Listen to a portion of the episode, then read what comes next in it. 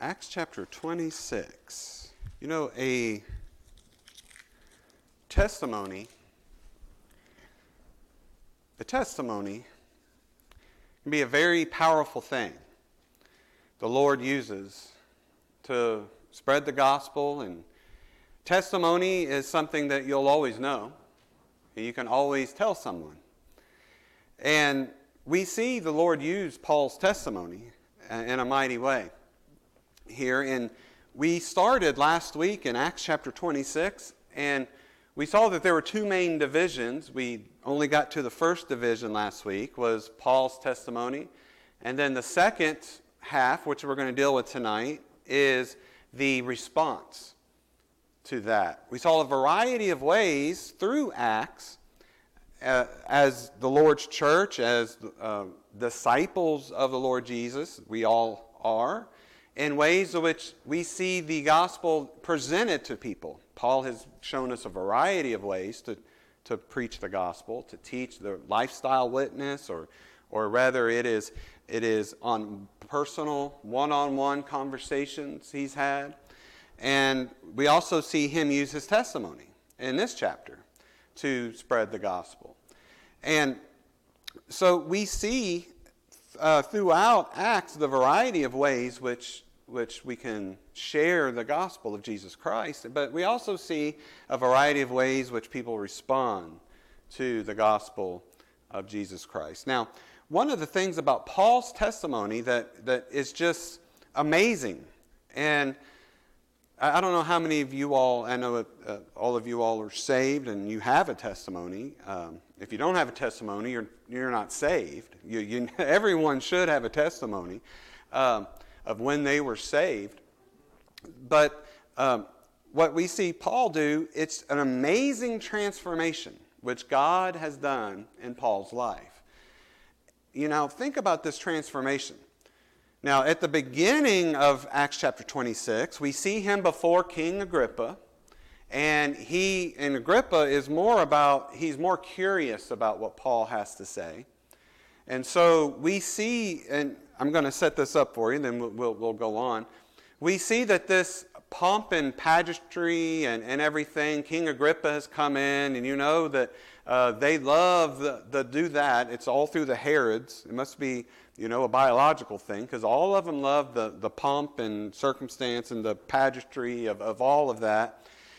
And so here comes this entourage. It's, it's not just Roman officials that are there with uh, Festus, but we also see Agrippa, King Agrippa, with his uh, sister, uh, his sister girlfriend, or whatever it is. Um, and we see that it's more like this isn't, I, I know I called this Paul's trial before Agrippa, but Paul's trial is already over. And all of this is, is Festus needs something to write about Paul to Nero. Because remember, Paul had appealed to Caesar during Festus's trial of him. And so now that's done. That's it. They, they have no more authority. There's no more official thing that Festus or Agrippa can do. They can't let Paul go, and they can't condemn him because Paul has appealed to Caesar now. And so now Festus is like, well, I've, I have found, I've listened to all the evidence, I've listened to everything, and I still have nothing that I can write down on paper to send Paul with to, to Caesar, saying these are the things which Paul was found guilty of or charged of, because there's been nothing. The Jews could not produce any evidence of what they charged Paul for. So that's why he, he grabs Agrippa. And Agrippa was known as kind of the, even though he was king, he was the all things Jewish authority. He was um, the, the, the go to for Rome for questions regarding Judaism. So if there was anything that Festus missed, because he's not a Jew, Festus is a Roman Greek who knows, I mean, he considers religion superstition. If there's anything that maybe Agrippa can catch on to that would help him, right? Okay, this is what Paul is specifically accused of. And so, really, this is when Paul, when, when, when they call Paul up before King Agrippa, it everybody attends it as if it's theater. That's all it is. It's entertainment. So, I mean, they didn't have a lot of things to entertain themselves back then, right? So they want to, this famous person, Paul, is going to speak out, and here comes all this audience. Here comes, you know, the like I said, they were all pompous, and who knows what, what kind of uh, crazy entourage and everything that King Agrippa had, and Festus being the governor there.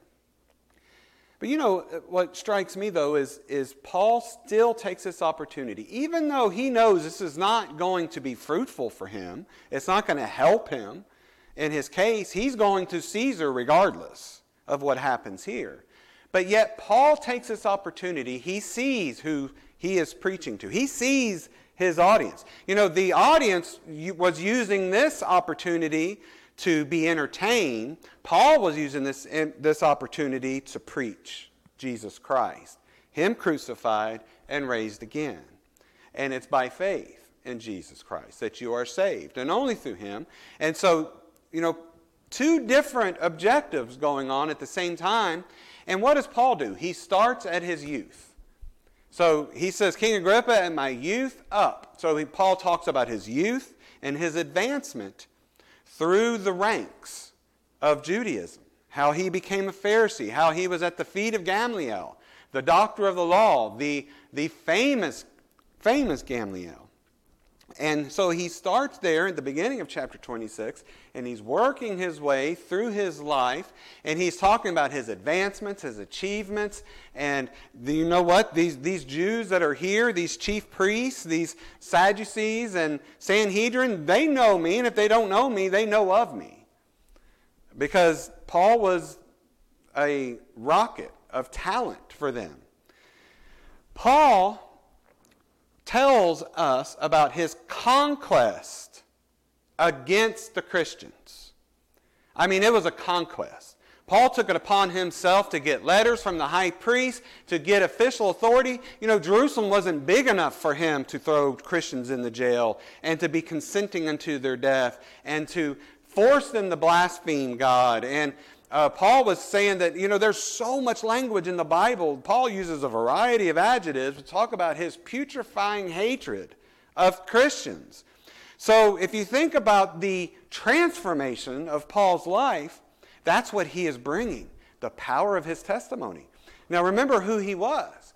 He's, he's saying, you know what? I was someone who was, who was on a conquest against Christians to put free people into prison. But now, but now, what is he? He's on a conquest for Christianity. Whoa, what a difference. He's on a conquest for Christianity to put in prison people free. That's something? The, the, the really, the true people who are actually in prison are the ones who need the Lord. And so it's, he's, it's the opposite of what he's done. Think about that. He had respect, he had rank, he had uh, a reputation, he was at the top of his field, he had a career. He was going out and he was going to get his name immortalized, and who knows, maybe a, a statue of himself, just being the top Jew that there was. And he's saying, you know what? You know what changed King Agrippa was his encounter with Jesus. He had the light. Now, last week we, we talked about the shock. The shock. He says, King Agrippa, that eh, during the middle of the day I saw a light that was brighter than the sun. And out of the voice. And so there was a shock. He fell down to his, his feet, or he fell down to his face. And so all of us, at one point, we had the shock of salvation. Because the Lord must, there must be a godly sorrow there before the Lord puts peace in your heart, the peace that passes all understanding. Repentance and faith, there must be a godly sorrow. Godly sorrow worketh repentance and faith. Nobody ever is saved who does not repent of their sins. No one is saved. If you have never repented of your sins, if you have never felt godly sorrow and wanted to turn away from your sins and towards God, if you've never done that, if you've never experienced that in your life, you're, you're not saved. And you know what? There's a lot of good hearted people who the Lord, praise Him, praise His grace, He will work with their heart and make them realize they're not saved. And that is not anything to be ashamed of. You know, when the Lord works in your heart, we need to get it right, get it settled. There's nothing more important than getting that right. And there's nothing embarrassing about that. Even, we see even preachers get saved. So, uh, that is what he talked about in, in chapter 26. But we see this transformation. And that is the power of the testimony, and that is what Paul uses to preach Christ here. Now, he starts in verse 16. Well, first of all, he says in verse 15, And I said, Who art thou, Lord? And he said, I am Jesus, whom thou persecutest.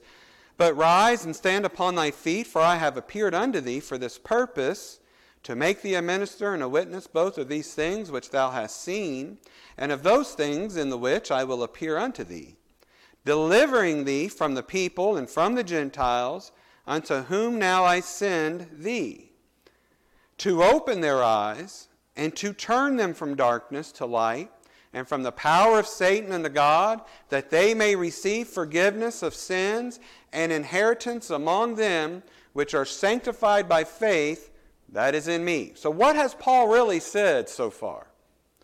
Paul has told everybody that the Messiah is Jesus of Nazareth. Everybody knew who Jesus of Nazareth was. They may not have known him as the Christ and the Lord and their Savior, but they knew who he was. Wait a minute. Wasn't that the man that was just crucified and that was just executed? Isn't that the man that the, the, the believers came, his disciples came and stole away the body because they can't find the body of Jesus? So now Paul is saying that very same Jesus of Nazareth who you crucified, who you, you uh, allowed Barsabbas to escape, but you said, crucify Jesus, that very same one spoke to me and gave me this commission, gave me this charge. Not only did Jesus save Paul, he changed Paul. And in verse 19 is where we left off last week, because the first thing that we see here is he says, Whereupon, O King Agrippa, I was not obe- or disobedient unto the heavenly vision. Now, I want to stop there for a minute. What was Paul's question? Paul's question to him was, What will thou have me to do? Now, I don't know if that is uh, Okay, right here it says, Who art thou, Lord? But in chapter 9, verse 5, Paul asks Jesus a question during this encounter. Now, we know Paul brings up this encounter multiple times. You don't have to turn there. But in, in chapter 5, he asked Jesus, What will thou have me to do?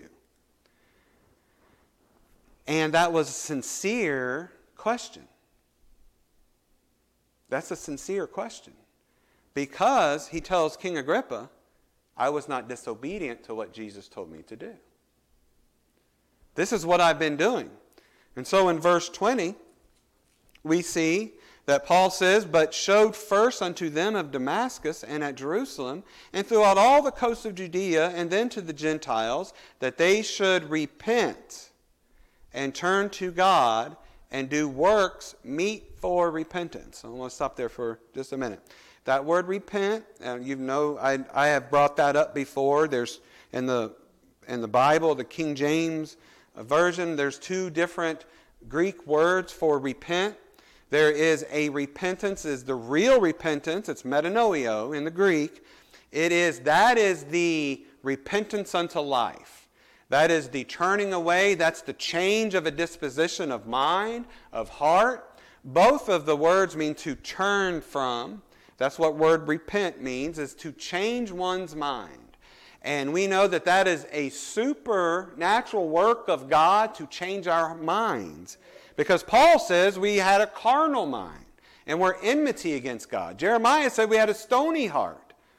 But God, through his power of the Holy Spirit, has changed your mind. He's made you alive, and therefore you turn.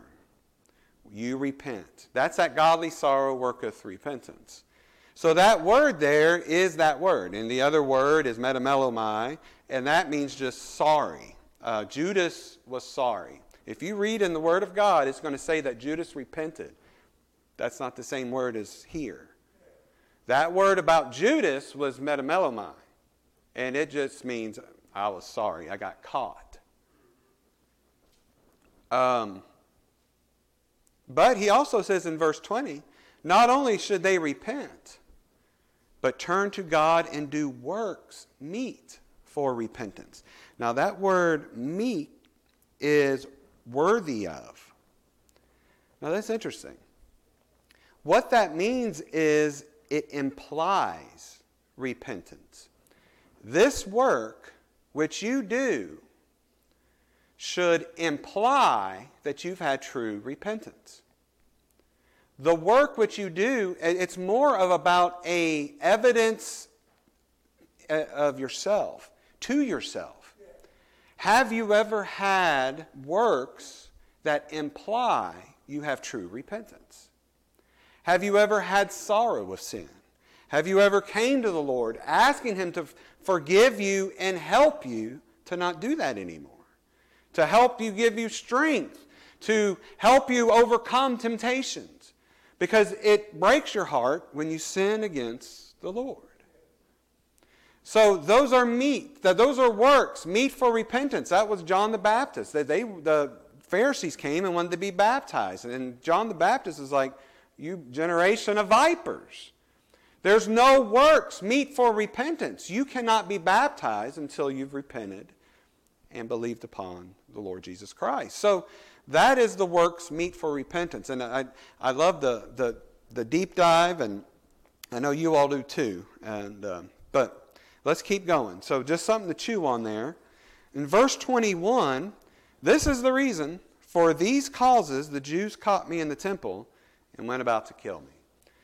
It was Paul spreading the gospel of Jesus Christ that God has raised his Son, the Messiah, the Holy One, up from the dead, raised him up on the third day, and that he went throughout Damascus, he went through Jerusalem. Paul, like I said, now he's on a crusade for Christianity. It's the opposite. Isn't that amazing, his testimony? It's, it's instead of a crusade against Christianity, now it's for Christianity. And you know what? This time, he's giving up his rank, his reputation, his uh, all of those, all the money, his career. And actually, not only did he give up all those things, which he used to have, but he's enduring affliction and suffering. And it's a powerful testimony, isn't it? What could make a man do this? What could make a man that was on this path just completely do a 180? He had everything to lose, and now he's over here and he's lost everything. Remember Paul's attitude about that. He said, I consider all that dung that I may win Christ. My life's ambition is no more about who I am in this world. My life's ambition is about gaining Jesus Christ, being conformable to my Savior's death, that I may also be conformable to his resurrection. That's what it's about. That's what tomorrow holds for me. That's what I'm excited about, and that's what I want to be. There's my ambition in life. That was Paul's ambition. In verse 22, he says, Having therefore obtained help of God, I continued unto this day, witnessing both to small and great, saying none other things than those which the prophets and Moses did say should come. There's a couple things in verse 22. Notice, if you underline in your Bible, notice what he says that he has continued unto this day. You know, many times, I, I'm not sure if Dad got it from somewhere else, but I've always remembered it. Uh, he would say, It's not how you start, it's how you finish continue. We continue. Paul had a great beginning in Christianity, but he says, I have continued to this day. I've endured all this suffering. He didn't bring it up here, but we know Paul endured all the suffering, false accusation, imprisonments. I mean, if you want to talk about somebody who has a list of grievances that they could be upset about and think about and worry about how he could get even with anybody, it was Paul. He was falsely accused. He was beat, and they thought he was dead. And even uh, the Jews said, Away with this person. And not only a person, they called him a plague. They called Paul a plague on earth. There is, this man is not even fit to live. Can you imagine having that said about you? But Paul didn't hold a grudge. Paul knew it was sin. Not only was it sin, but Paul also was a sinner. And he knew he was saved by grace. And uh, we know in Corinthians, Paul brings that up. You know, it's, it's by grace. Why are you bragging about who you are or what you have when it was God who gave it to you? You've got salvation. You've got forgiveness. So, here's the thing is let's in our humility not be offended by every little thing and understand as much as you've been offended, how much more have you offended God? But yet God forgives you. And you know what? If you meditate on the Lord's forgiveness, I remember one, one night I was just meditate. If you meditate on any of the Lord's just beautiful, holy attributes, and you'll start praising and you'll start worshiping, you'll realize how much the Lord has forgiven you, all of the offenses that you've made towards God. And Lord, thank you for forgiving me. Uh, you know, a sinner like me who has been adopted, joint heir. I have the spirit of sonship with Almighty God. Lord, how could you forgive me? But how could we not forgive someone else for much less offenses? Much less. And there's a couple parables about that. We don't have time to get into them tonight. I didn't plan on preaching those parables, but you know, and that is, is that is what is being really communicated in verse 22 is he continued unto that day. He knew what his life was, both to small and great, uh, saying none other things. Now, here's, here is a tactic that Paul actually uses right here saying none other things than those which the prophets and Moses did say should come. Paul is saying, you know what? Christianity is not heretical, it is a fulfillment of the Old Testament. Christ is the fulfillment.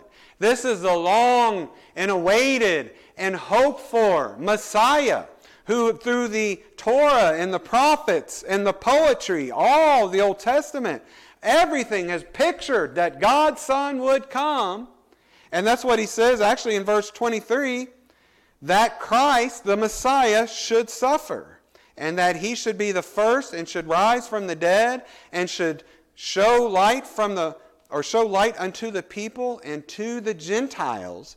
So Paul, you know what? He, he the Jews are in agreement. Yep, that's that's exactly what the Old Testament says. But where they're in disagreement is Paul says this Jesus of Nazareth is this Christ. He's the fulfillment. So even Agrippa knew who the Messiah was in the Old Testament. He knew about the promises. He knew about the promises to Abraham. He knew about the covenantal promises. He knew about all the, the Christ because it's all through here. There's three things that Paul brings up in verse 23. That Christ should suffer. You can find that in actually Isaiah 53. Now we know that he was rejected of men, smitten by God. He was chastised for our peace. And then number two, that he should be the first, and, uh, I'm sorry, and he should be the first that should rise from the dead. We from Psalm 16:10 that he says that you will not suffer thy holy one to see corruption, and that, that he should show light unto the people and to the Gentiles. And that's also from Isaiah chapter 42. That he would open the eyes of the blind, he would bring out the prisoners, out of darkness. Now, Paul ends his testimony here, verse 23. Now we're going to see the two responses coming for the rest of the chapter. the two responses. And as he thus spake for himself, Festus said with a loud voice, Paul, thou art beside thyself, with much learning doth make thee mad. But he said, I am not mad, most noble Festus, but speak forth the words of truth and soberness. What's the first reaction we see? We see that Paul is accused of being crazy. Much learning hath made thee mad. Now remember who Festus is. Uh, Paul is telling everybody there this man, Jesus of Nazareth, is the Messiah of God, and he was dead, but now he's alive. And Paul talked to him. So, do you remember what they did to him on Mars Hill? They laughed at Paul. They mocked him. Yeah, right. Okay. Good one, Paul. Yeah, a, a dead person came back to life and is talking to you now. And we also see Festus as a Greek. Now we know that about Greeks, right? We know that they that they stumbled because of the wisdom. Now, I, it reminds us of uh, 1 Corinthians, which I, I love this verse. In the wisdom of God, the world by wisdom knew not God. Think about that. In the wisdom of God, the world by wisdom, whose wisdom? Their, their invented wisdom. We got a lot of those folks around, don't we? They got a lot of people who think they're pretty smart. By their own wisdom, they knew not God. Uh, I, I, it, I love just repeating that. It takes me a minute. I, I hopefully, I'm not uh, wearing you out, but I'm going to say it again. In the wisdom of God, the world by wisdom knew not God. So it's the world's wisdom. And we see that uh, it is often brought up. You know, I mean, how could this man to this Greek? Now think about the, the world and, the, you know, how smart everybody is, right? And how could this man who has had all this education, that's what Festus says, and, you know, and it's, and, and don't forget or don't overlook the fact that Festus said it with a loud voice. He interrupted the whole thing. How could this educated man, who, you know, Festus's mentor, you know, couple, uh, you remember who else was governor? Pilate. Pilate was also in the same position as Festus is here. He would have known Pilate would have sent this man to his execution, but yet this guy is talking to you, Paul? Much learning hath made thee mad. And now we see that the world will think that we're also crazy. The same thing happens. Um, you know, there's a documentary out there, and I don't know if you want to write it down. You, you can't. Uh, the only place I can find it nowadays is on YouTube. It's called Expelled No Intelligence Allowed. Uh, 2008. It has Ben Stein in it. And what it really brings out to light is the discrimination, very severe discrimination in the academia culture. Academia are the higher learning people, like the astrophysicists, the microbiologists, the uh, these physicists, astro, you know, all of that stuff. So that's what I, when I say academia, that's what I mean. Are these this high society of thinkers in our world today, and they have a culture. I mean, they, they all know each other. They have a community and they all have these high, you know, university level type jobs, and they're publishing these books and this finding and these research papers and everything like that. So there's a documentary that came out in 2008, and it's exposing the discrimination against Christians who believe in intelligent design. And it's a very interesting documentary. Uh, just to give you a few things, this documentary grossed over seven million dollars, making it the 33rd highest grossing documentary film in the United States, but yet the media hates it. The media hates this film because of the claims which it makes. They say that academia today has a dogmatic commitment to Darwinism. And they compare this commitment to the party line of the Communist Party of the Soviet Union. The theory of evolution was necessary for the development of Nazism. This is all in this documentary. You kind of, uh, I guess you don't wonder anymore why the media condemns it. Evolutionary science is atheistic. These are all the claims that this documentary is making. Intelligent design advocates are continually persecuted in academia. So, I'll give you a few names. Caroline Crocker was a former part time cell biology lecturer at George Mason University who became the center of controversy over intelligent design. Now, when I say intelligent design, I mean creationism. You, you, you don't know what I mean, right? And intelligent design is, is a big category. Creationism is a category within intelligent design. So this isn't even talking about creationists, where we believe God created the heavens in six days, six literal days. We're young earth creationists. But uh, intelligent design also umbrellas those people who are just wacky, right? They think aliens created stuff. So, just the intelligent design crowd is the ones being discriminated. This Caroline Crocker, she was this elite uh, and had a, a stellar career. All she did was simply mention intelligent design in her cell biology class one time, and after that, her academic career came to an end. She was blacklisted, uh, where before this incident, she would routinely get offered jobs on the spot in any interview, but afterwards, she was unable to find any work at all in academia. All she did was mention intelligent design.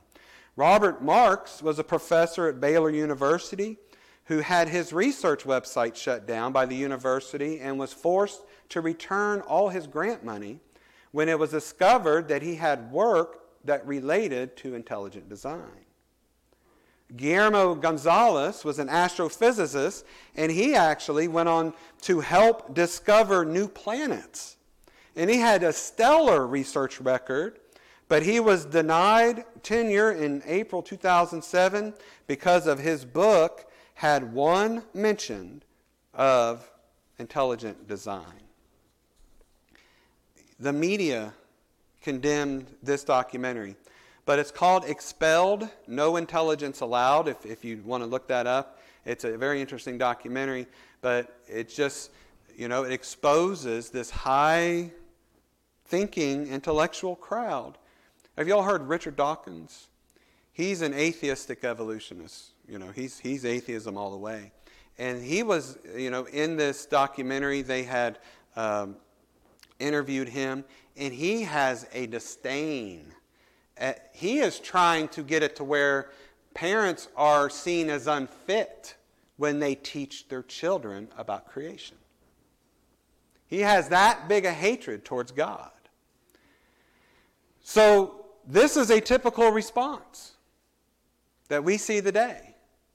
This, Paul, you've gone mad. You've gone crazy. Your credibility is shot because you believe in the resurrection. Um, but what does Paul say? What, how's he answer in verse 25? But he said, I am not mad, most noble Festus, but speak forth the words of truth and soberness. That word soberness is self control. A mad person, a crazy person, would not have self control. It wouldn't be long before they're talking crazy about something else. If, he, if Paul really was crazy, this wouldn't have been the only topic he was crazy on. He, it wouldn't have been long. He has self control. And he has the words of truth. And he says, verse 26. So Paul actually uses this opportunity to turn to King Agrippa. And now he's going to start uh, speaking to King Agrippa uh, straightforward. He says, For the king knoweth of these things, before whom also I speak freely. For I am persuaded that none of these things are hidden from him, for this thing was not done in a corner. So, uh, Festus, you being a Greek, I can kind of understand why you think all of this is nonsense. I mean, we, we know it takes the Spirit of God to penetrate anybody's heart, but these are especially those who just don't have anything, that, they don't even pretend to be religious. But Agrippa, you know the Old Testament. You know what I'm talking about. You know who this Jesus is. And that's what he's using. So he turns and he's talking to Agrippa in verse 26. He says, Before whom also I speak freely. That word freely is without constraint or a motive to be constrained. Paul had no reason to constrain his words or to make up these words. How could Paul, why would Paul make up this story if, if, if he could have got off? If he could have just went back home? You know, uh, we know that uh, Paul ran into some very rough things early, early in his life. And early in this testimony. But he kept going. And he says, you know what?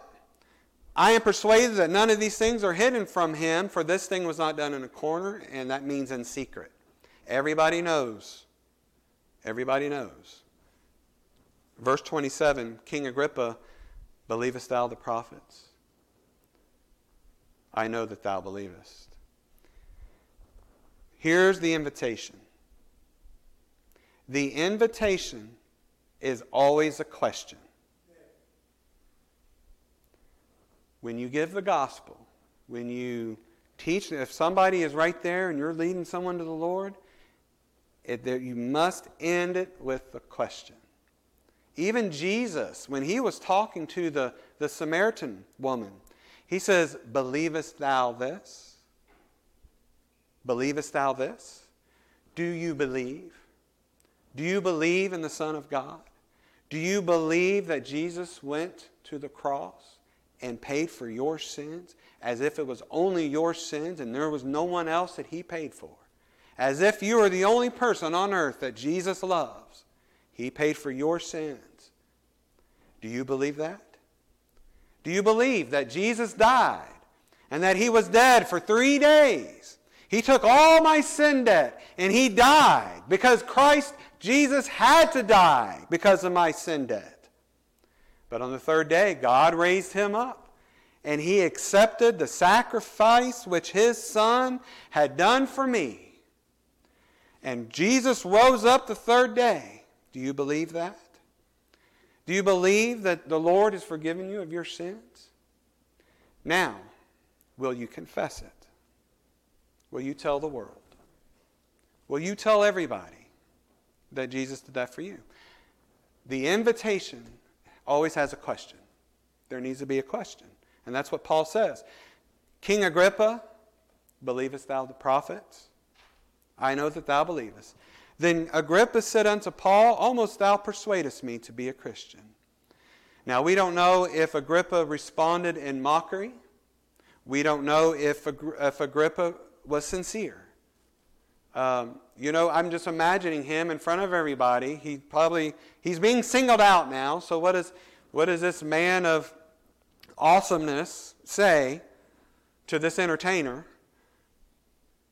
He could have just, oh, Paul, you're trying to persuade me to be a Christian. You know, hit his. Could have been that kind of response, or it could have been like Felix, or like, uh, yeah, Felix. Remember how Felix had said that he trembled? And he says, Go. Go some other, or come back some other convenient day. That's what Felix had said to Paul. But Agrippa says, You almost persuade me to be a Christian. This is response number two. He avoids it. He avoids it. I'm not going to deal with that question today. I'll deal with that question another day. I've asked you the question. Are you going to deal with it? Or are you going to deal with it another day? And that's what we see the second type of response for Agrippa. And we know that that often happens. So finally, in verses um, 29, and Paul said, I would to God that thou, that not only thou, but also all that hear me this day were both almost and altogether such as I am, except these bonds. And when he had thus spoken, the king rose up, and the governor, and Bernice, and they that and they that sat with them. And when they were gone aside, they talked between themselves, saying, This man doth nothing worthy of death or of bonds. Then said Agrippa unto Festus, This man might have been set at liberty if he had not appealed unto Caesar. There's two things which Paul shows us in Acts chapter 26 his great confidence which he has in God, his trust in God's providence. Paul did not get up and try to, to defend himself with hopes to being released. He had already, we know, appealed to Caesar. Uh, we know that Paul got up with just the intention to preach Jesus Christ before the kings and the governors. It didn't matter if it was the pauper, the, the, the poor person on the street, or the king. Paul was going to take the opportunity to preach. Secondly, we see the powerful transformation which God did in Paul's life. And Paul used his testimony to preach about Jesus, to talk about Jesus, to teach about Jesus.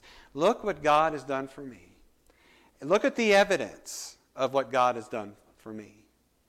And that is the testimony. That's the testimony. You know, and a lot of, you know what? Words are cheap sometimes. But that testimony, you know, look what happened. They could not deny that Paul definitely, there was a transformation in Paul's life because look at the way he's acting.